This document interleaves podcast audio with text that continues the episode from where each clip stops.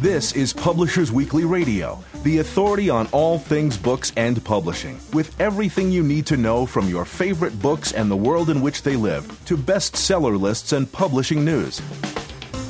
Here's the inside story on your favorite story. Publishers Weekly Radio, with your hosts, Rose Fox and Mark Rotella. Hello and welcome to Publishers Weekly Radio on the web at publishersweekly.com slash pwradio and streaming free on iHeartRadio, iTunes, and audiobookradio.net. I'm Mark Rotella, Senior Editor at Publishers Weekly. And I'm Rose Fox. I'm a senior reviews editor at Publishers Weekly, and we're bringing you the very best author interviews directly from PW's offices in New York City, the heart of the book publishing world. Here's one of our favorite interviews from the PW Radio archives. We hope you enjoy it, and check our site on September 14th for our brand new show, PW Insider. Welcome back. I'm Mark Rotella. And I'm Rose Fox, and you're listening to Publishers Weekly Radio, direct from the PW offices in New York City. Today, we've got comics creator Gilbert Hernandez on the line. He's got two new books out Bumperheads and Lover Boys. Hi, Gilbert. So glad you could join us. Oh, I'm glad to be here. Hello, everybody. So, these two books are very different. Uh, Let's talk about Bumperheads first. Can you describe it briefly for our listeners? Well, uh, Bumperhead was uh, difficult to to do. Actually, it's basically uh, the story mostly takes place during the uh, 1970s, uh, from with a teenage boy, you know, experiencing being an outsider. Um, it's called Bumperhead because when he was growing up, uh, he has a large forehead, and kids made fun of him. But uh, he so he sort of becomes very alienated as a teenager, uh, partially because of that, um, but mostly because he's simply an outsider. He likes uh, dif- uh, different kinds of rock music that you know his peers like. He uh, he just doesn't seem to connect. He's he does okay with the ladies, but uh, that falls apart just because he doesn't really know how to relate to them. So uh, it's kind of a downer for some people, but uh, some people just like the uh, the details of what it's like to be 16 in 1972. So, in his name is Bobby, and Yeah. uh, he's he's kind of seems to be part of this disaffected youth, as you say, in the 1970s music scene. And uh, I know uh, you were involved in in the, uh, or at least you know, uh, uh, a fan of the uh, punk music scene of the same era, uh, maybe a little bit later. Is is any of this autobiographical, or were there autobiographical elements or parts of your life that inspired the book? Um, actually, all of the above. Okay. you know, it's uh, yeah, it's it's it's very much taken from uh, pretty much just how I felt as a you know as a teenager, and um, and yeah, some of the, some of the sce- scenes in it and some of the characters in it are were, are actual people. I, I just changed you know names here and there. Um, but a couple of uh, things in there are well, actually a lot of things in there are pretty close to what you know what happened to me and what it was like for me to grow up in the 1970s. Um, you know, I, I used real band names, but um, uh, you know, I don't know. It just uh, it's it's hard, hard to, to explain because I do all my work that way. I, I usually take things from real life and then just change them around enough to fit, uh, you know, a storyline. So Bobby seems to go through life kind of not really being affected by much, though he affects others. Uh, it seems. Tell us a little bit more about Bobby. Well, Bobby basically has his guard up all the time. He uh, he's just uh, I guess because of you know his you know the being teased as a kid, he he has a he has a wall up. So whenever good things come to him, he takes them in stride. Um, when bad things happen to him, he takes those in stride. He never he never really commits to what uh, you know what what might be good for him, uh, or you know uh, simply like he has no problem talking to girls and uh, having girlfriends, but he sort of takes it for granted as it's something that's almost not real to him. So, um, I mean, that's not like me. I, I, I was very happy to have a girlfriend in high school. Let me tell you. Um, but but um, um, I don't know. He's just sort of he's he's sort of that type of person that keeps everything at an arm's length, just because he won't have to actually deal with uh, you know heavy feelings here and there. And then once he's alone and you know thinking his lonely, depressing thoughts, he you know that's that's when it hits him hard. So, but in his waking life, uh, he he keeps things at an arm's distance. So, what's it like looking back on this era, which was obviously pretty formative for you? And um, how does the the historical fiction that you're creating kind of reflect on the present day? Hmm, that's interesting. Are you speaking specifically about Bumperhead? Uh, or you can go further beyond that, however you like.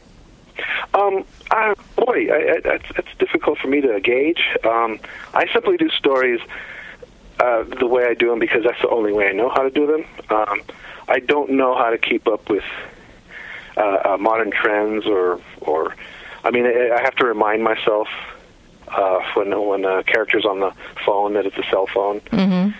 And it's not a flip phone. you know, I have to remind myself little things like that because that's usually stuff I don't. I, I just ignore in present time. Uh, I have to remind everybody, uh, or, or remind my readers or myself that um, you know, people use computers. People are always on iPads or you know their cell phones or whatever. So I kind of incorporated that into Bumperhead in particular um, as sort of a, uh, a science fiction element, almost. Sure. I mean, from from Bobby's perspective, we're here in the future. Yeah. so, um, but as far as how, how my work reflects uh, the modern you know the modern world or modern comics. I'm I'm not really sure. I'm pretty. I think I'm just very old school, and I think um, I'm still be able to you know put out comics that people read because uh, um, I'm just pretty much. Uh, things are pretty simple for me. Uh, it's just down to earth because that's the only way I know how to do it.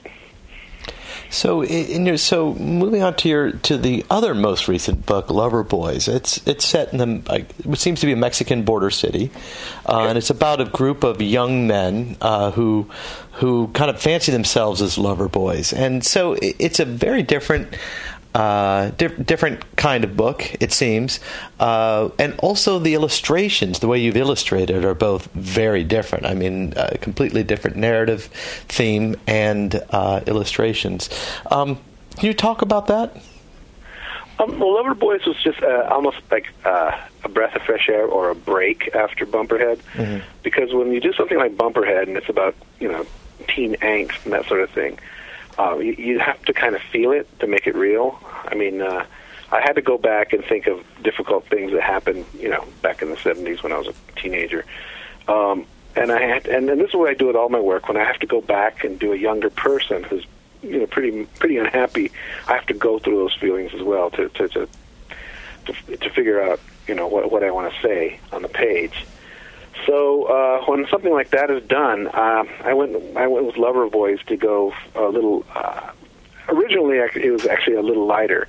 It's supposed to be a light romance. Uh, it just turns out to be just as grim as everything else. can't can't get away from it. yeah, but it was just a different style, just to make it more of a uh, one of my classic styles of telling stories. Just a simple story, you know, a simple neighborhood, uh, but with a surreal element uh, thread uh, running through it. So, so, tell us about that neighborhood and tell us who these these boys are, the names, what they do. Um, in, in Lover Boys? Yeah, yeah. And how exactly are they Lover Boys? Well, uh, I, I just like the title, and I applied it to guys that aren't Lover Boys.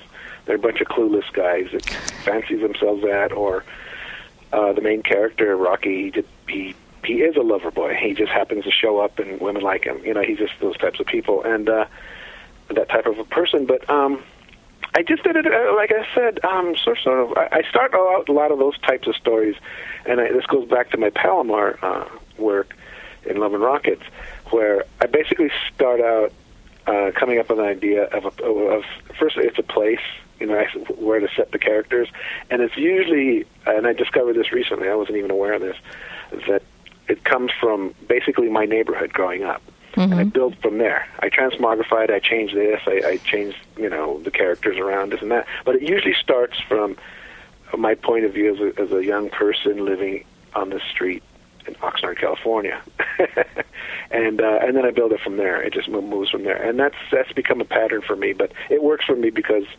sometimes the stories I just I started out that way, and then that element is I drop completely and go with other things that I came up with later. So uh, I confess that when somebody tells me that there's a, a, book about a bunch of young men who call themselves lover boys, I assume that there's some kind of homoerotic, at least subtext, if not text. Uh, was was that intentional? Uh, no, I did. I actually I didn't even think of that. I just the old uh, old school. Like I said, I think I, you know my head's still in the 1960s. You know, so I think you know when you say lover boy as a kid, you know you think of oh a guy that's you know thinks he's he's he's got away with the women. Mm-hmm. You know.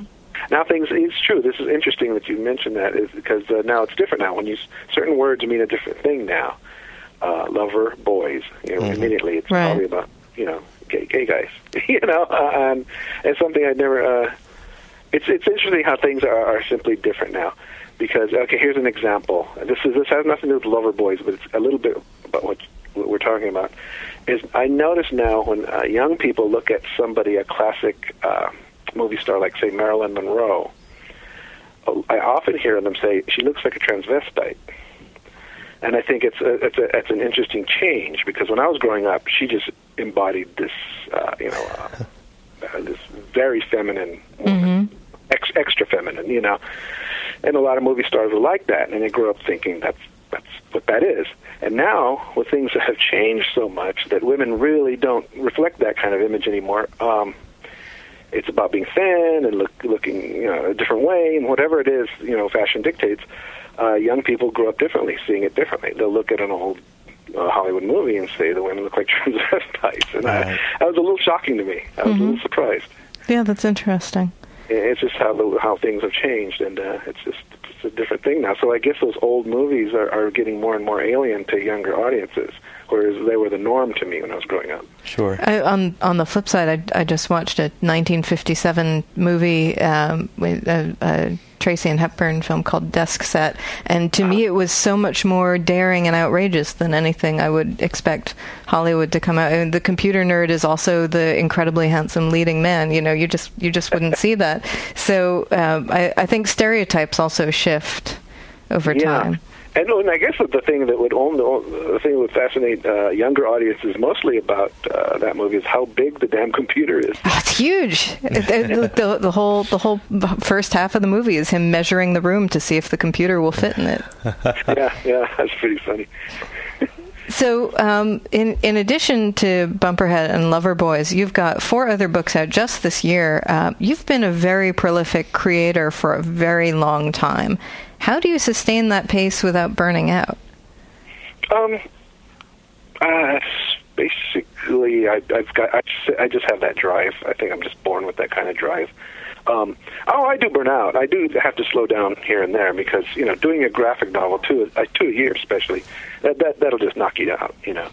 Um, but you know, I, I learned to pace myself with uh, doing shorter jobs in between, and mm-hmm. uh, I keep myself busy all the time. Um, I don't know how long it's going to last. Uh, you know, I could just all of a sudden flare out one year and say, "Hey, I don't have any more graphic novels," you know. Oh. But right now, I'm taking advantage of my uh, my what's left of my you know youthful passion. Mm-hmm. And um, speaking of your youth, who who were some of your early influences? And obviously, to start with, you're from a family of artists. You really got it from day one. Yeah, I got it from day one. Mom was uh, actually a comic book fan back in the 1940s, and uh, she, uh, you know, she apparently she was very into comic books when she was a kid. So uh, you know, she grew up, got married, had some kids, and so when it was time to, you know, distract us, basically, she allowed us to read comic books. She thought they were okay, you mm-hmm. know. And luckily, I grew up in the in, in the '60s where uh, it was the big boom of um, how modern, you know, the, the beginning of modern comics, you know, especially from Marvel comics and that sort of thing, and then later the underground comics. So I was at that place where comics were evolving at this rapid and pretty exciting pace uh, at the time. Um, what what was that, it like being around for that? I mean, was was it really eye opening and inspiring for you as a as an artist and a writer? Yeah, because um, besides uh, besides that, I you know I, I liked movies as well.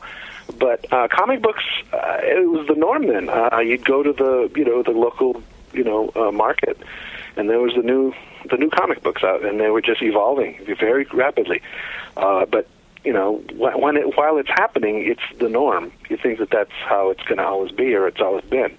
You know, it's the new Marvel comics, and then they have new artists, and new writers, and new stories, and then you get the underground comic later on, and then you get, you know, it just kept it, just kept uh, moving along, and uh, once I hit uh, hit the mid 70s in my teens, I noticed that things started to drop off. The momentum of the original uh, inspiration for those comics, you know, started to level off, and then, you know, it, it started to change into a different thing.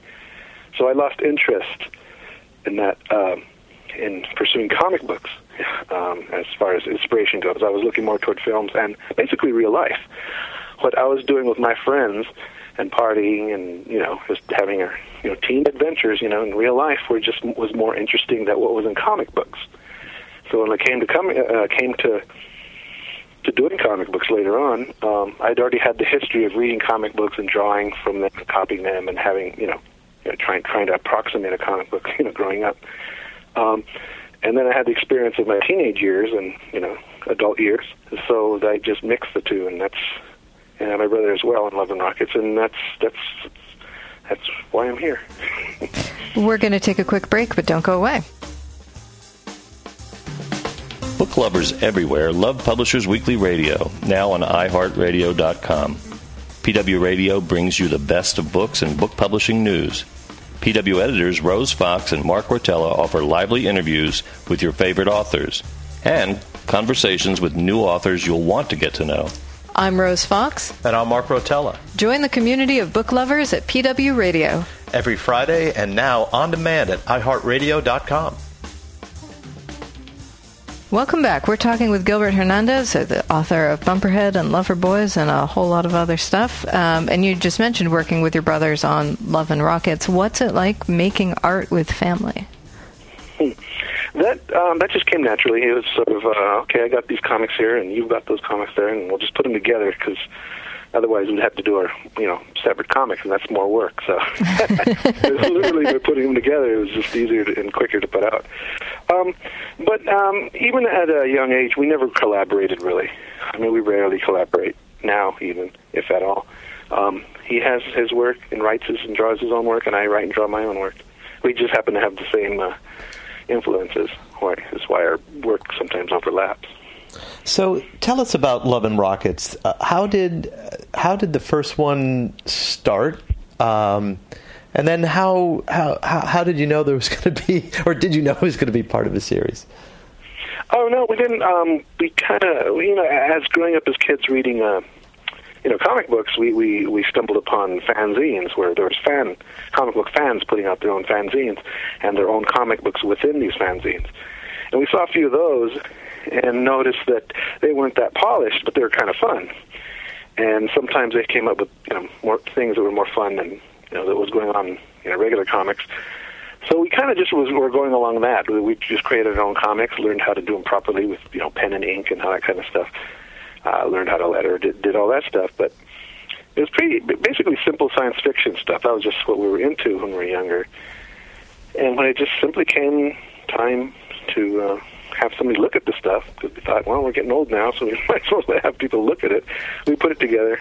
Uh, spent a little bit of money, put a, our first issue of Lone Rockets together, but we had no clue on how to distribute it or sell it or do anything with it. So we uh, you know, we'd go to uh, small conventions and just show it to people, and they thought it looked okay. You know, for, you know, for, for amateurs, they go, "Yeah, this is all right. Yeah, yeah, keep going, keep going." You know, it was very encouraging, but we still didn't know what to do with it. So we sent it to a couple comic book uh, review publications. One was the Buyer's Guide, the other one was the Comics Journal. And the Comics Journal was known for their very critical view of comic books, uh, a very uh, scrappy magazine. So we figured, well, we'll send them a copy and maybe they'll review it and people might notice it. You know, it was just sort of a, as sort of, oh, uh, oh well, you know, shoulders shrugged. And I sent a copy to the Comics Journal, and uh, lo- as time as luck would have it, uh, the publisher Gary Groth took a look at it, and they were they were just happened to be looking for comics to publish, as well as uh, their own magazine. And he said, "You want us to publish your comic?" I said, "Sure." That was it. It was that simple. Huh. Uh, you were at the right place at the right time. Yeah, and and the right people. Uh, the, the the the chemistry is that they very much encouraged uh, us, you know, uh, going our own way. You know, they were very um, adamant about not repeating what the mainstream publishers were already doing with you know Batman and Superman and Spider Man and that kind of thing. They wanted it to go somewhere else. We didn't know what that was, so we just went from issue to issue, Mm-hmm. uh, fig- figuring it out. And luckily, we got a you know good uh, immediate response, it, and it was positive about the things you know what the readers liked about it, and so we just went, we just went for it. So it was really good timing, I guess. And so, how did you uh, and your brother split up the work? Um, just usually, well, there was three of us in the beginning, and our older brother Mario was just a lot slower and didn't have a uh, wasn't wasn't as prolific in, in material as as we were. Um, so we basically split up the book. Uh, I guess you know just. Um, eventually, it just became half and half. You know, my brother has half, I have the other. But originally, it was uh, oh, I don't know, it was several pages of older brother Mario, and then Jaime and I would split up the rest. And uh, the the title "Love and Rockets." I know you're you're a, you're a, a music fan, punk fan. Any chance that was might that might have been inspired by the uh, uh, '80s alt band of the same name, the offshoot of Bauhaus? well, they appropriated the name. Okay. they took the name because actually, uh, com- uh, Watchmen creator Alan Moore um, had a bunch of comics around the house, and he's you know friends with the the, the band. no kidding. And they were, yeah, and uh, they, Bauhaus had just broken up. The singer Right. went uh, solo, so the rest of the musicians were looking for a new name for the band, and he picked Love and Rockets. So they got it from you. Yeah. And, Oh, wow, that's great. um, and you've you've mentioned other music and science fiction influences. Um, anything that, that made a particularly big impression on you when you were starting to form your own style? Well, uh, early on, when we were, um, even when we were kids, we we leaned more toward artists that uh, were good at drawing people in in the, in the sense uh, in a, in a humanistic way, not not just you know a figure drawing, but uh, uh, like a lot of the kid comics uh, were more relatable that way than the superhero comics were. Uh, you could read a bunch of Archie comics, and after a while, you notice that some of the artists were just simply better than others. Yep. They were just drawing in that you know that house style, but there was a handful of uh, uh, of those creators that simply, uh, I don't know, connected to kids. They, you just felt like you were there, even if they're drawing in this cartoony style. And that's what we noticed uh, early on, is reading a lot of kids comics that they were they, they were very concerned about connecting with with with young people uh, and making you feel that you were there. And that's that's pretty much where we uh, where what inspired us to, to to go our way with the, the types of stories we do. We just sort of uh, uh, built our own comics on that, on a basically uh, you know on, on humanistic drawing. So, um, comic book selling has changed a lot. The marketplace has changed a lot um, since you've been in the business. Is it hard still doing, uh, really doing comics in a marketplace that's now very focused on graphic novels? It's it's it's difficult just because of the workload. Because graphic novels, you know, it's, it's a lot more work at at one time. Usually, uh, most most comics are done serialized. You know, you, you do it in chapters and it comes out, and then they collect it. But once in a while, um, some crazy artist will come out with a 500 page book, and now everybody wants a 500 page book. and not not too many artists are capable of doing that. You know, most artists are, are best doing uh, doing sprints, doing uh, you know short chapters and and, and and and books, and then you know they're collected. But then somebody got this idea that you know an untrained artist is going to do a you know 300 page book you know, in one sit- sitting, and that that just kind of that that's that fell apart pretty quickly, I think, because you don't see a lot of uh, graphic novels straight out with very detailed art. It, uh, if you'll notice, most uh, graphic novels now the art is very simple because it's just so difficult to put out a book like that all at once. Mm-hmm. So, Um, Love and Rockets is different. We're, we're, you know, we have collections, and you know, we do that, and because if you notice, my graphic novels are drawn a lot more simple than my Love and Rocket stories are. Right, that makes sense. Um, and do you have any advice for the aspiring comics creators out there, the the artists and writers who are being inspired by you? Well, if they, if they're inspired by Love and Rockets and then some of the other books I've done, um, you really have to be yourself and not You see, this is really difficult because you have to decide how much are you going to do this because you love it, and how much do you want a job? Because if you if you're doing this to be, have a job, then you you'd be better off drawing Spider-Man. Mm-hmm.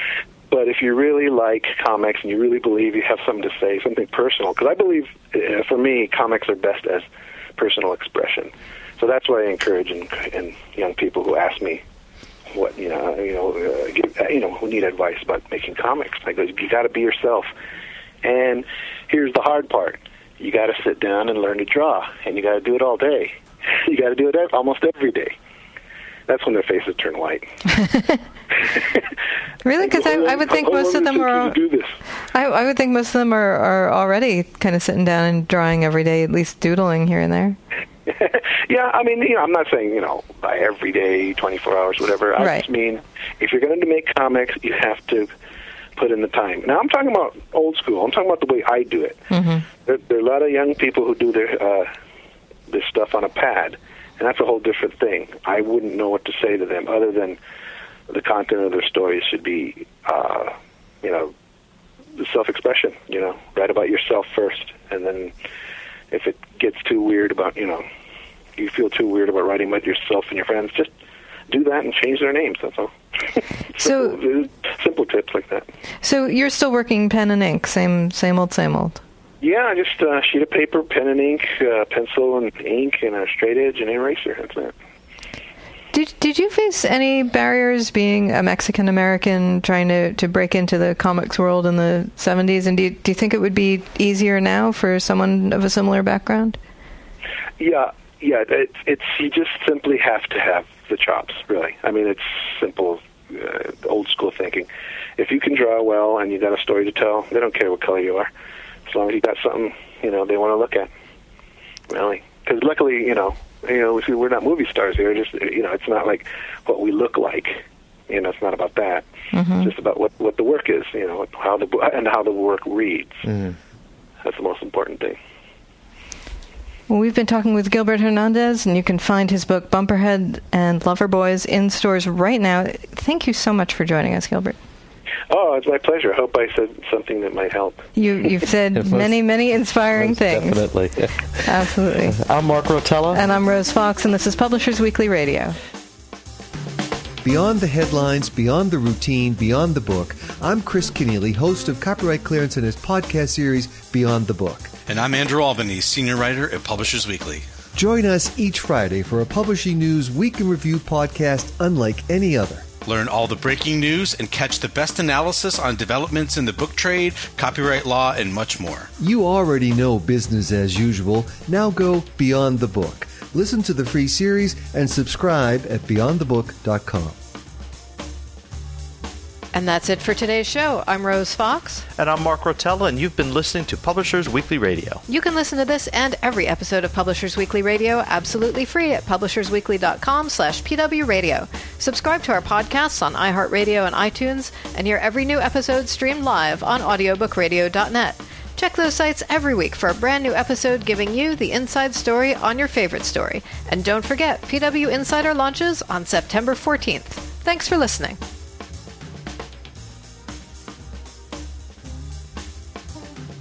You've been listening to Publishers Weekly Radio Show.